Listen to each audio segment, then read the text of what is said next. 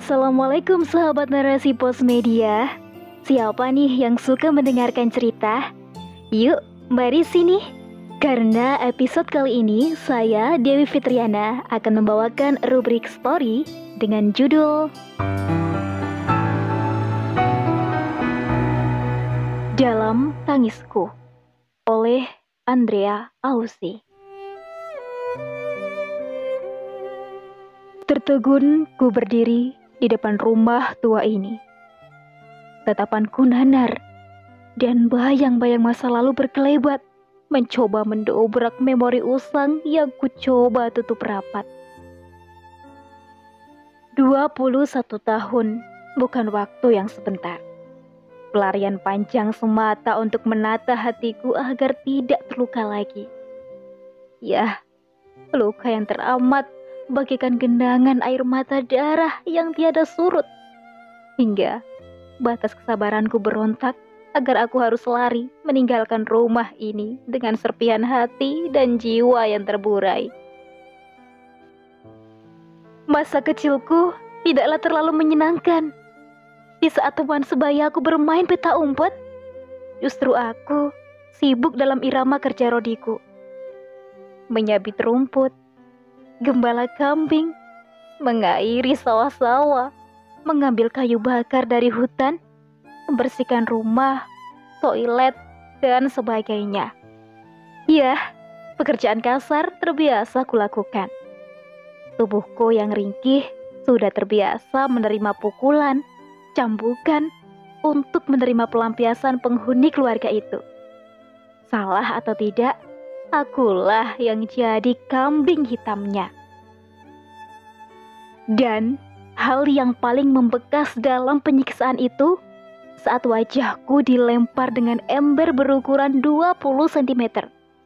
Sehingga ah, beberapa gigiku rontok dan wajahku lebam kebiruan hanya karena kambing gembalaanku jatuh ke dalam kolam. Pernah juga Rambutku digundul saat aku terlelap tidur hanya gara-gara pisang ambon seikat ada yang memakan. Mereka menuduhku memakan pisang itu. Walaupun mati-matian aku membela diri, tapi tetap saja tidak ada gunanya. Kejadian itu juga menyebabkan aku membenci makan pisang ambon karena mengingatkanku pada peristiwa yang buruk. Terkadang Aku ingin berontak penuh kemarahan akan nasibku. Aku sedih, kecewa, dan benci. Kenapa aku dilahirkan hanya untuk menerima penderitaan panjang dan diperlakukan seperti budak belian oleh mereka? Aku tidak pernah protes saat jatah makanku hanya sekepal nasi putih dengan satu kerupuk putih. Aku juga tidak pernah marah saat tubuhku terbiasa memakai baju bekas. Aku hanya marah karena aku tidak pernah tahu siapa orang tua kandungku yang seharusnya melindungiku. Marah? Ya, karena sejak usia enam tahun, aku harus menerima penderitaan fisik dan psikis Ah, semara apa pun diriku hanya mampu meneteskan air mata tanpa terucap sepatah kata. Semua kegelisahanku, kesedihanku sering kutumpahkan dalam kertas-kertas usang sisa buku yang kudapat dari warung tetanggaku.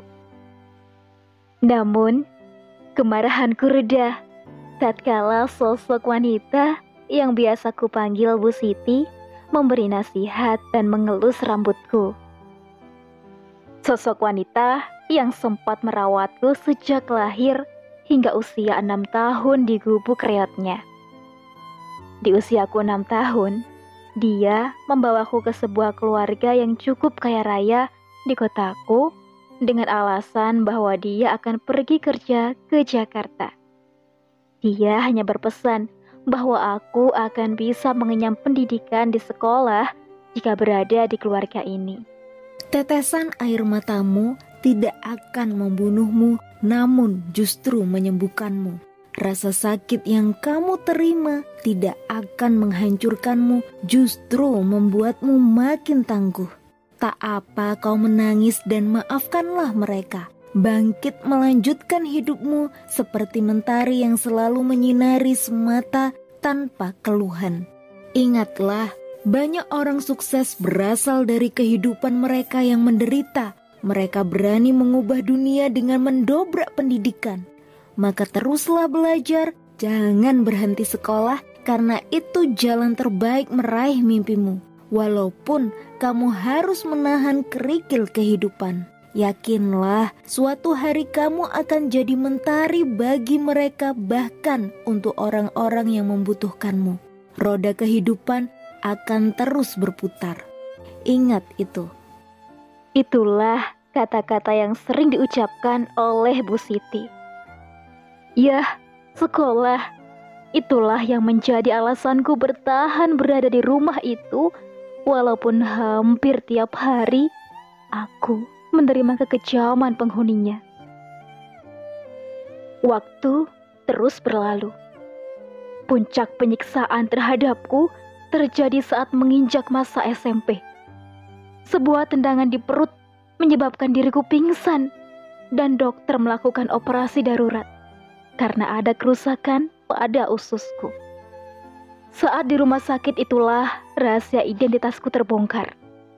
Dokter membutuhkan donor darah yang sama denganku. Dan ternyata aliran darahku sama dengan anggota keluarga tersebut. Aku ternyata salah satu anak kandung dari mereka yang nomor tiga yang diberikan kepada salah satu pembantunya sejak bayi hingga usia enam tahun. Mereka menolak mengakuiku karena salah satu organ tubuhku cacat. Kecacatan tubuhku dianggap membawa sial dan mempermalukan keluarga tersebut.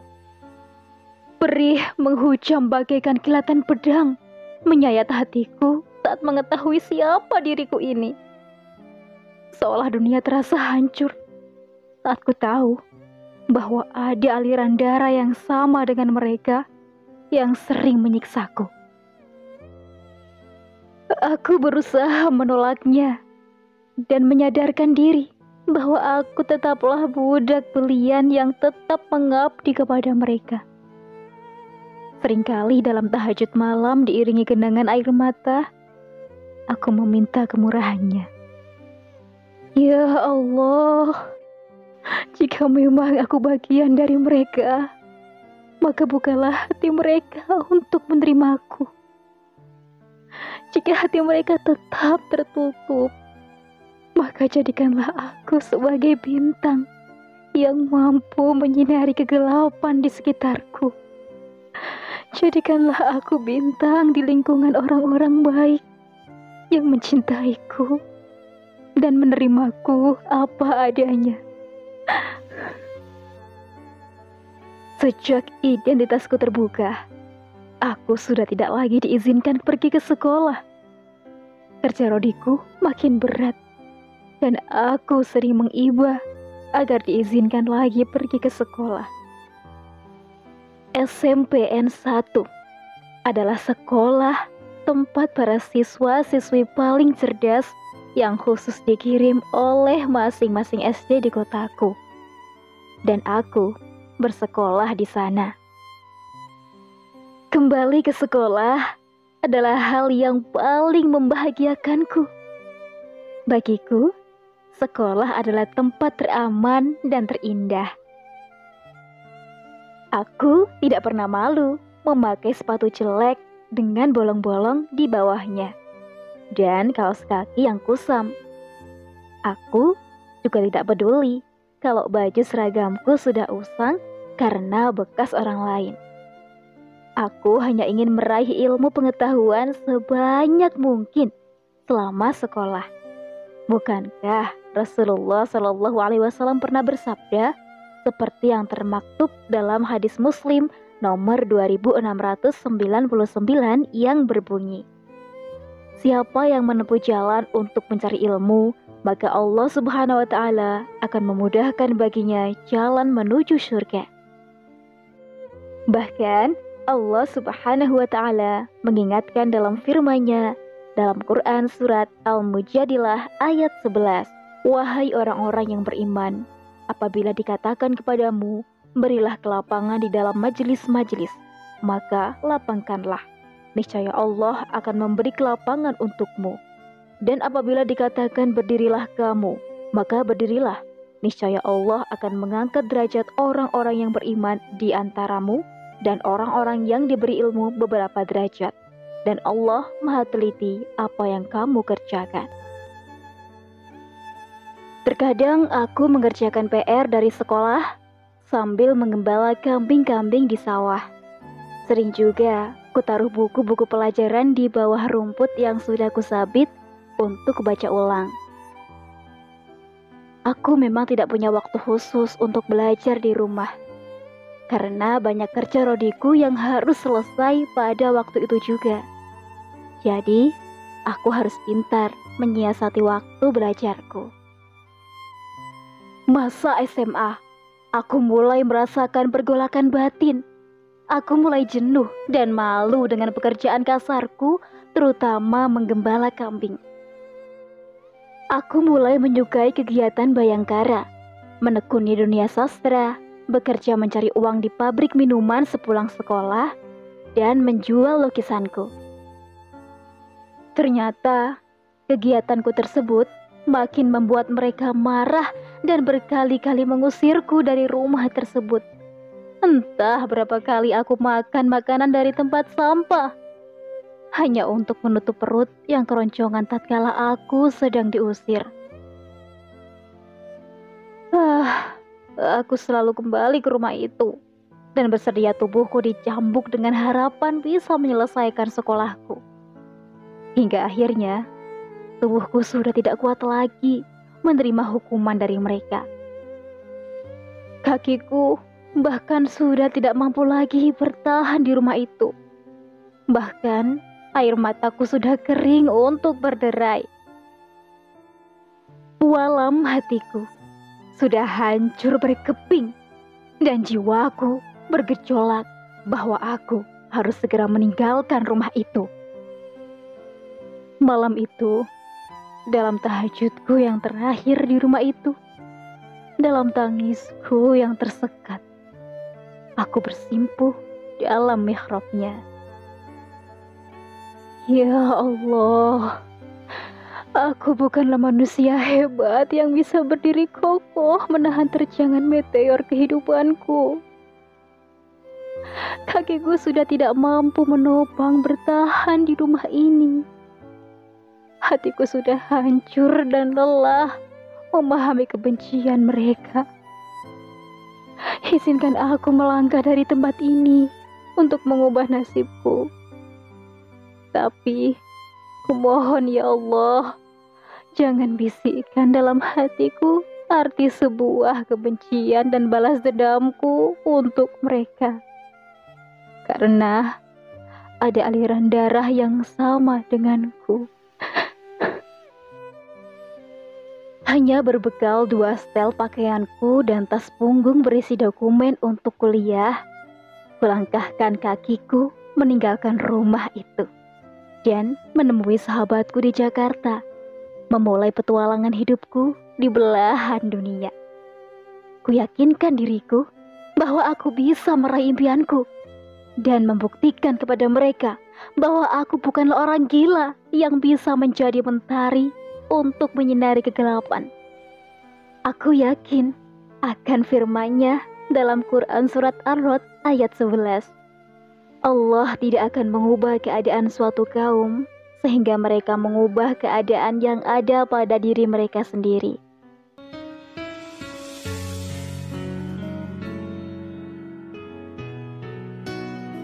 Dre, kapan datang?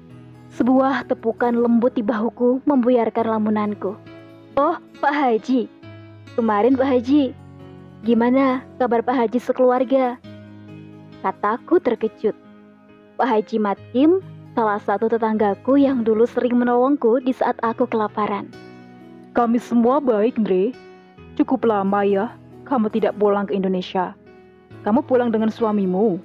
Iya Pak Haji, lebih dari 21 tahun suamiku ada di rumah sepupuku. Kami terdiam membisu, mencoba menata helaan napas. Tatapan mata kembali tertuju ke rumah tua itu. Rumah ini banyak kenangan pahit untukmu ya, Andre. Sepeninggal almarhumah ibumu, rumah ini diwariskan kepada adikmu oleh ayahmu. Semua saudaramu sudah mendapatkan warisan dari ayahmu, kecuali kamu. Apakah kepulanganmu untuk menuntut hak warismu? Saya tidak ada niat secuil pun untuk menuntut harta warisan tersebut. Saya selalu bersyukur dengan apa pun yang saya miliki saat ini, Pak. Bagi saya, tidak selamanya harta bisa membuat hidup seseorang bahagia. Tapi, kebahagiaan akan tercipta saat kita bisa berbagi harta dengan yang membutuhkan dan membuat senyuman mereka. Wah, kamu ternyata sudah menjadi mentari sesuai janjimu, Dre. Ucap Pak Haji Matkim dengan senyum terkembang. Aku tersenyum dan kami kembali menatap rumah tua itu.